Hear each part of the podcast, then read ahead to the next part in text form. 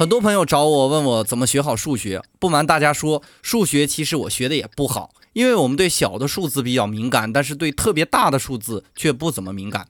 比如你写一串数字，如果想准确的知道这是几万还是几十万，是需要去数的。不是直接就能读出来的。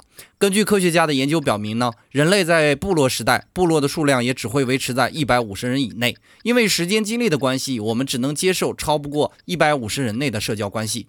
这就是著名的邓巴数字。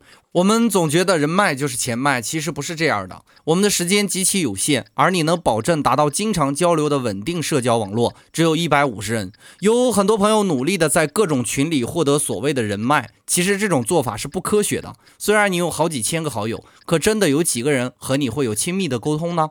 朋友的数量已经被限定了，质量才更重要。今天说的是邓巴数字，你学会了吗？